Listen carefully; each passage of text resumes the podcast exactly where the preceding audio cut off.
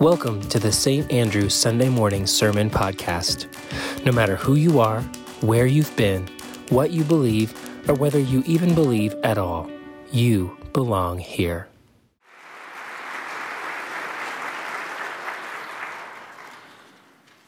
Beloved, our reading today comes to us from Paul's letter to the Ephesians. In chapters 18 and 19 of the book of Acts, we learn that the Apostle Paul paid a brief visit to Ephesus on his second missionary journey and returned on his third missionary journey to spend between two and three years there. The city of Ephesus is located in what is now modern day Turkey. Ephesus was a major capital city in New Testament times within the Roman Empire, a center of commerce and trade, and home to what has been called one of the seven wonders of the world, the mighty Temple of Artemis, the remains of which can still be seen to this very day.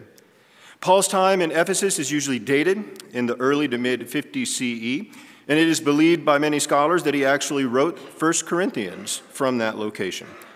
Paul's letter to the Ephesians, I have to tell you, is unique in that apart from a typical opening and closing, the document itself reads more like a sermon or a theological treatise intended to be proclaimed, preached to a community of believers.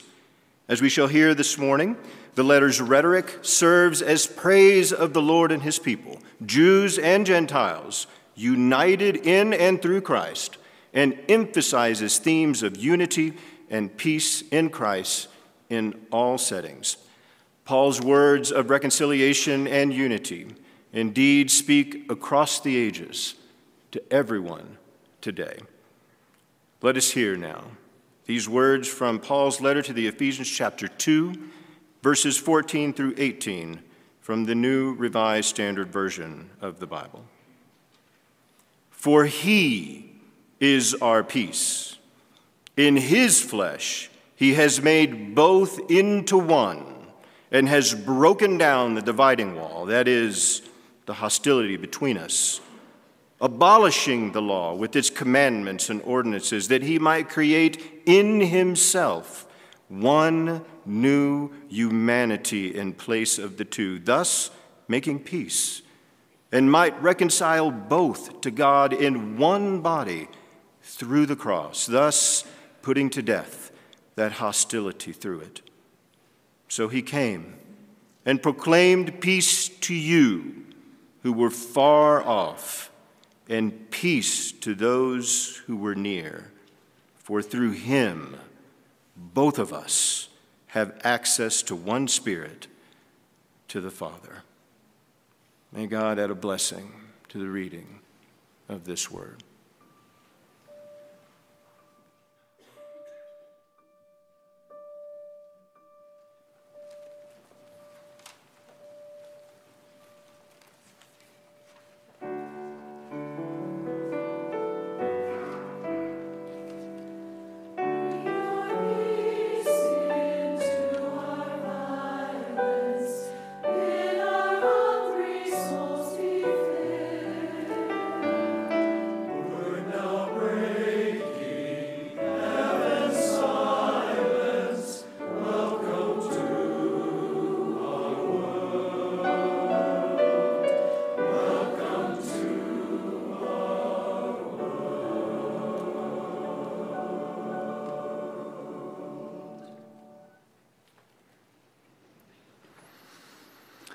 Friends, before we move into our message for this morning, just a quick note here to give you an update on our Sowing the Seeds pledge campaign as we wrap up our pledge efforts uh, for the coming year. As of this morning, we have received 505 pledges totaling $2.1 million.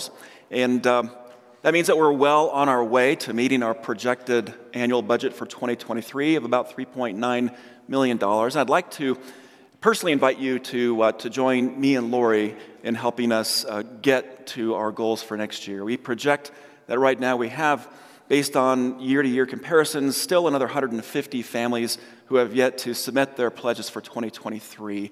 And we know there is so much going on in your lives this uh, season with shopping and traveling and planning. But please save me the opportunity of giving a stewardship sermon on Christmas Eve by getting your pledges in if you haven't yet pledged. You can do so uh, sometime today after church. Maybe go online as I have done and Lori have done. We, we pledged online. You can do that at the uh, URL that's listed there. And uh, know that every size uh, pledge uh, of every amount uh, counts as we move toward the finish line. For those of you who have already pledged, please know how deeply grateful and humbled I am to be your pastor and to lead this wonderful church. We have great plans going forward for 2023. You've already heard about some of the outreach, you've heard our great choir. All of these things happen because of your generosity, and we're grateful. Let's take a moment to pray. Oh God, as we come now to hear your word, open our ears to hear your word, and open our eyes to see your truth, open our minds to dream new dreams, open our hearts to be changed by your grace. Amen. So, do you have a secret list? Uh, I don't mean a secret Santa kind of list. I mean the kind of list that has the unwritten, unspoken names of all the people in your life whom, for some reason or other, you are pretty sure ought to get a lump of coal in their stocking for Christmas. you know, people that you simply don't particularly like. And people with whom you just seem to have this adversarial relationship. Admit it, you got that list. You're in church, so let's be honest. Uh, Jesus doesn't judge. Um, you got that list, at least in your mind. We won't judge you for it around here. You, you don't have to feel bad about it, unless I'm on your list. and that would be super awkward, wouldn't it? I mean, right just moments ago you're thinking, I don't really like that preacher. And then the preacher calls you out on it. That is just weird. It's like he already knew, right? But I'm pretty sure that no one ever puts the pastor on their list.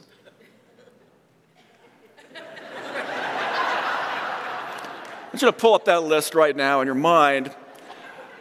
The names and faces of those who are just really hard to like, people who are difficult to trust people who are simply impossible to share the same spaces with.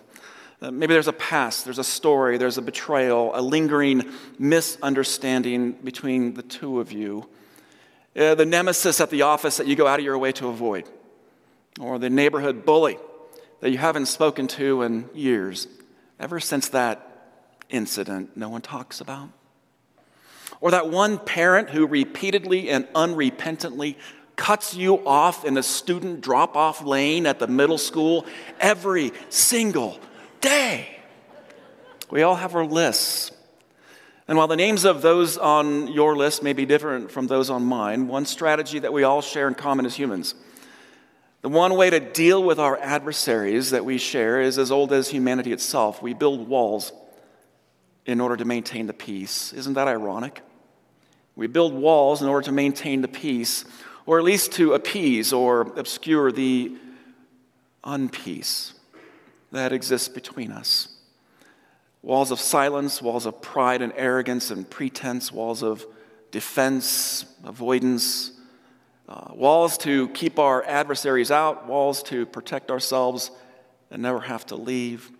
The oldest known defensive wall ever discovered was built by the earliest known human civilization, the Mesopotamians in, in the year 2100 BCE. And as we know in the modern world, we're told that the only man made object visible from space is the Great Wall of China. We humans have this uh, enduring penchant for building walls. Why? Maybe you remember that great poem by Robert Frost, Mending Wall. The poem is about these two farmers who meet up in a field one day in the springtime they meet up at this stone wall that separates their two farms. And as they walk along the wall, each on their own side, they are restacking the stones that have fallen during the harsh winter. And while rebuilding the wall that separates their fields, one of them has this sudden revelation.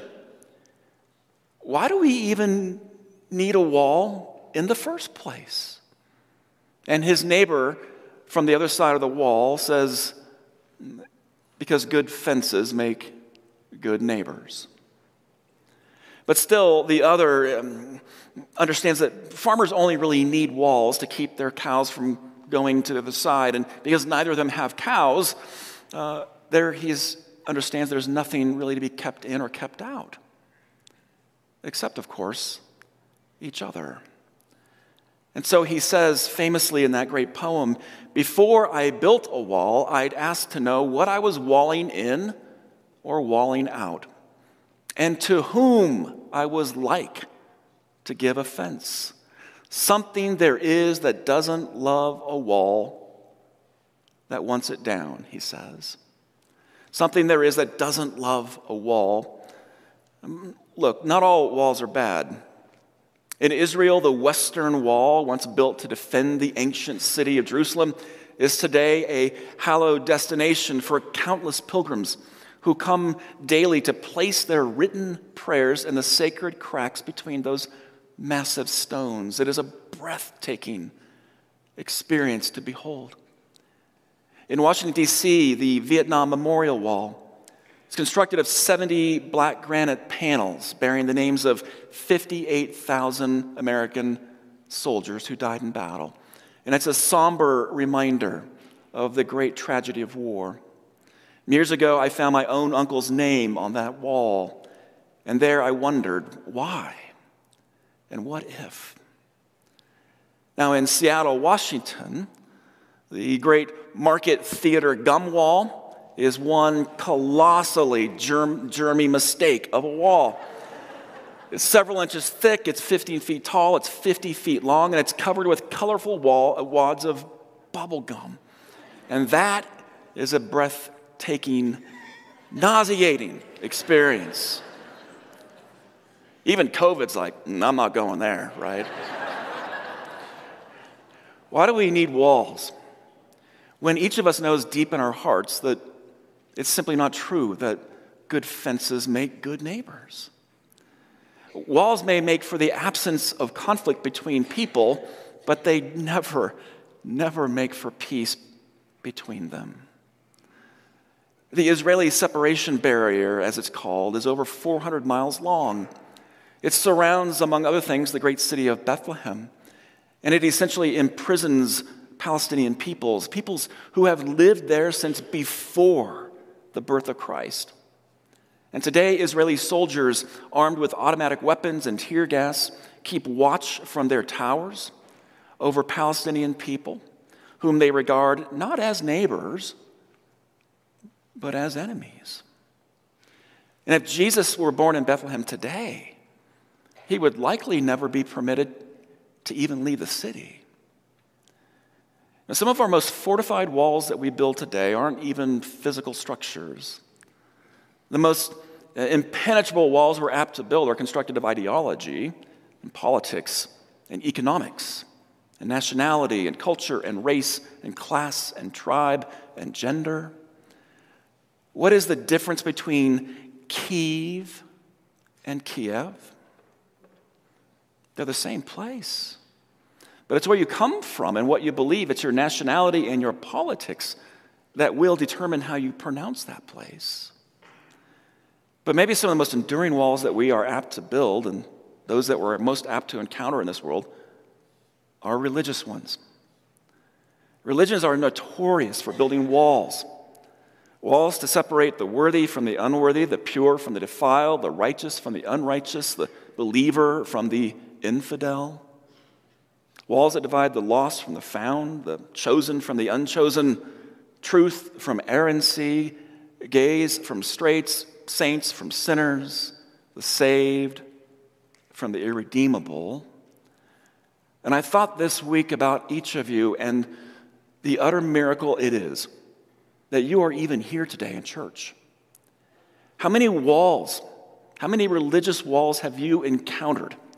Over the course of your life that have tried to keep you out of church? How many religious walls have you had to climb sometimes just to keep on believing?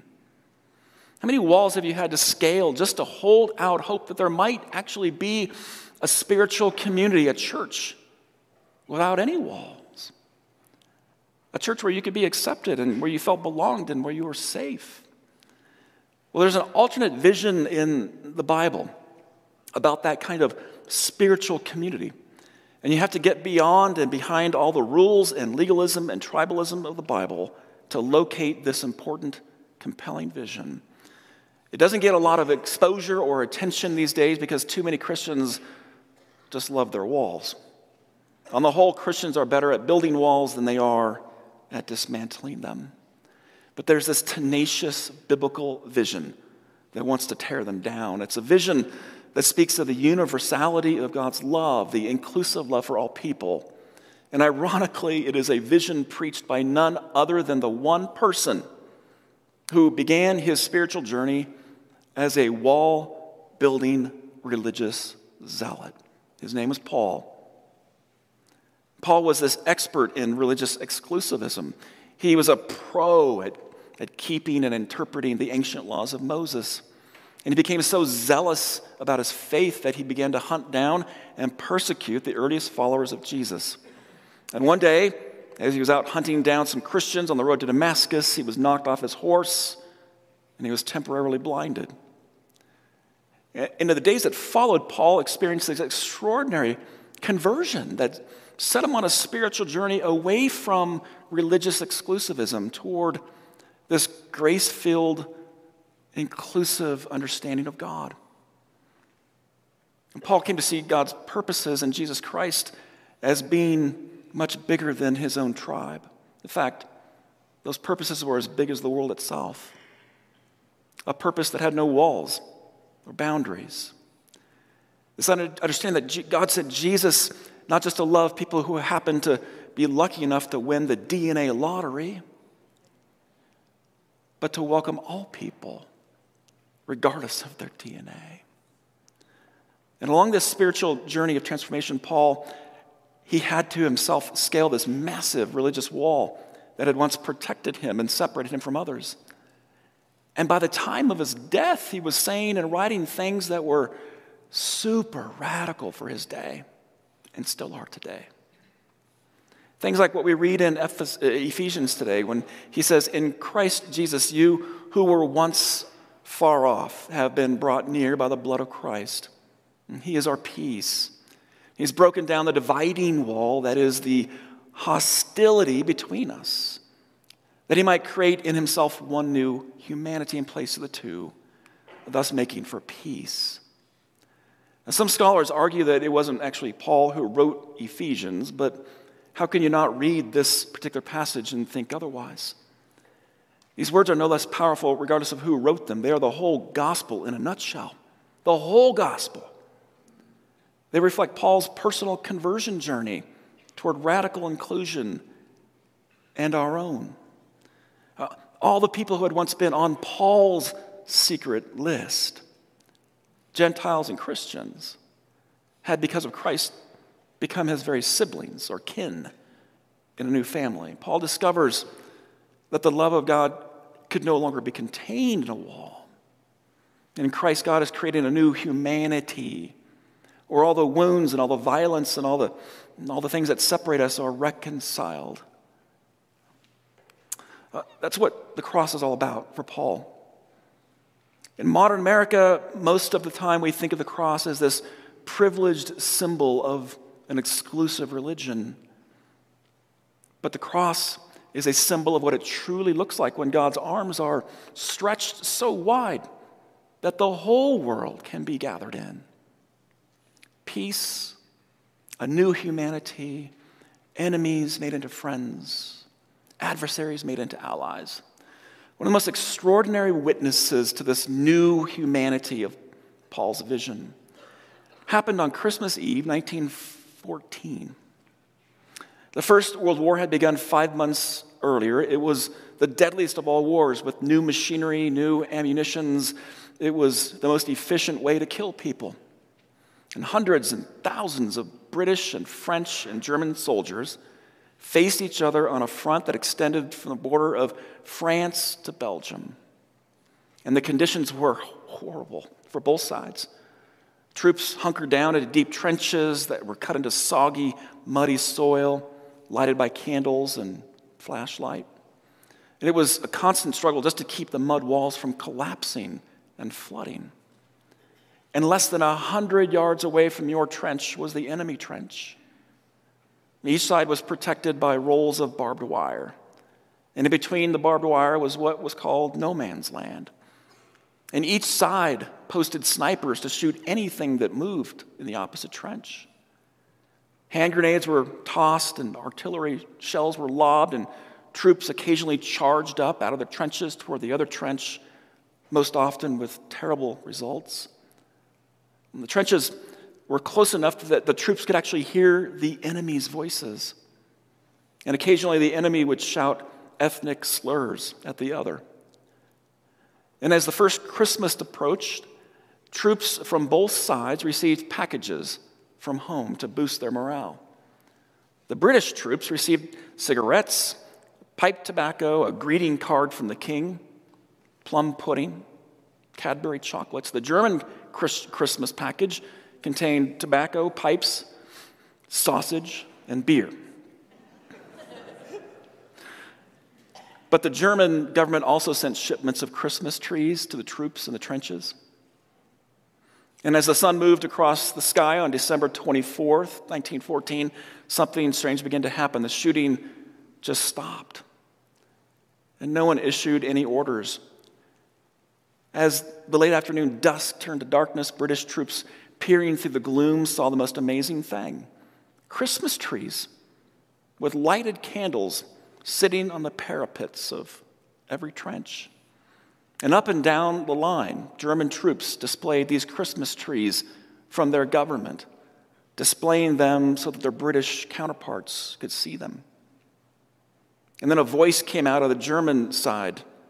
Over across no man's land, the words, A gift is coming now, it was shouted. The British expected a grenade, but instead, what they got was a boot filled with sausages and chocolates. They kept the beer. The British scrambled to find a plum pudding and a Christmas card from the king to send back to the Germans. And then the Germans began to sing first patriotic and military songs, and then later, as it grew eerily quiet from behind their lighted Christmas trees across the darkness, they began to sing Stille Nacht, Heilige Nacht. Silent night, holy night. Up and down the front, the singing spread. All is calm, all is bright. And the British troops were spellbound. Some of them began to sing. And as the sun rose on Christmas Day, signs emerged from both sides. These real signs you no shoot, we no shoot. And soldiers walked out of their trenches and met in no man's land. They met in the middle. They shook hands awkwardly. They exchanged Christmas greetings up and down the line, spreading north and south a spontaneous Christmas truce. They exchanged chocolates and candies and sausages, puddings, and then insignia from their uniforms brass buttons, belt buckles, lots of singing. In fact, at several places up and down the front, British and German troops played soccer together. It's known as the Christmas truce. Paul McCartney actually wrote a song about that song, about that event. It's called Pipes of peace. The truce, the great truce of Christmas 1914, it continued through Christmas night is the second day until it slowly deteriorated. The war went on. 6,000 people a day died for 46 more months. In World War I, the so called war to end all wars, it raged on for three more Christmases and there was never such a truce again. In 2005, a Scottish soldier at the age of 109 recalled what he had witnessed that day as a soldier. And he described that Christmas day, 1914, as, quote, a short peace in a terrible war. It is a vision of one new humanity, enemies made into friends adversaries made into allies, peace. The ancient prophets call it shalom, the bringing together of opposites. Peace is not the absence of conflict, it's the reconciliation of opposites. And that it is so often fleeting, that is not God's choice. It's always, always ours. God's choice is that we who were once far off would be brought near by Christ, who has broken down the dividing walls, the hostility between us, creating in himself one new humanity in place of two. Our takeaways for today good fences only make for good enemies. And with Christ at the center, a wall is never necessary. And on the cross, God's arms are stretched so wide that the whole world can be gathered in and embraced.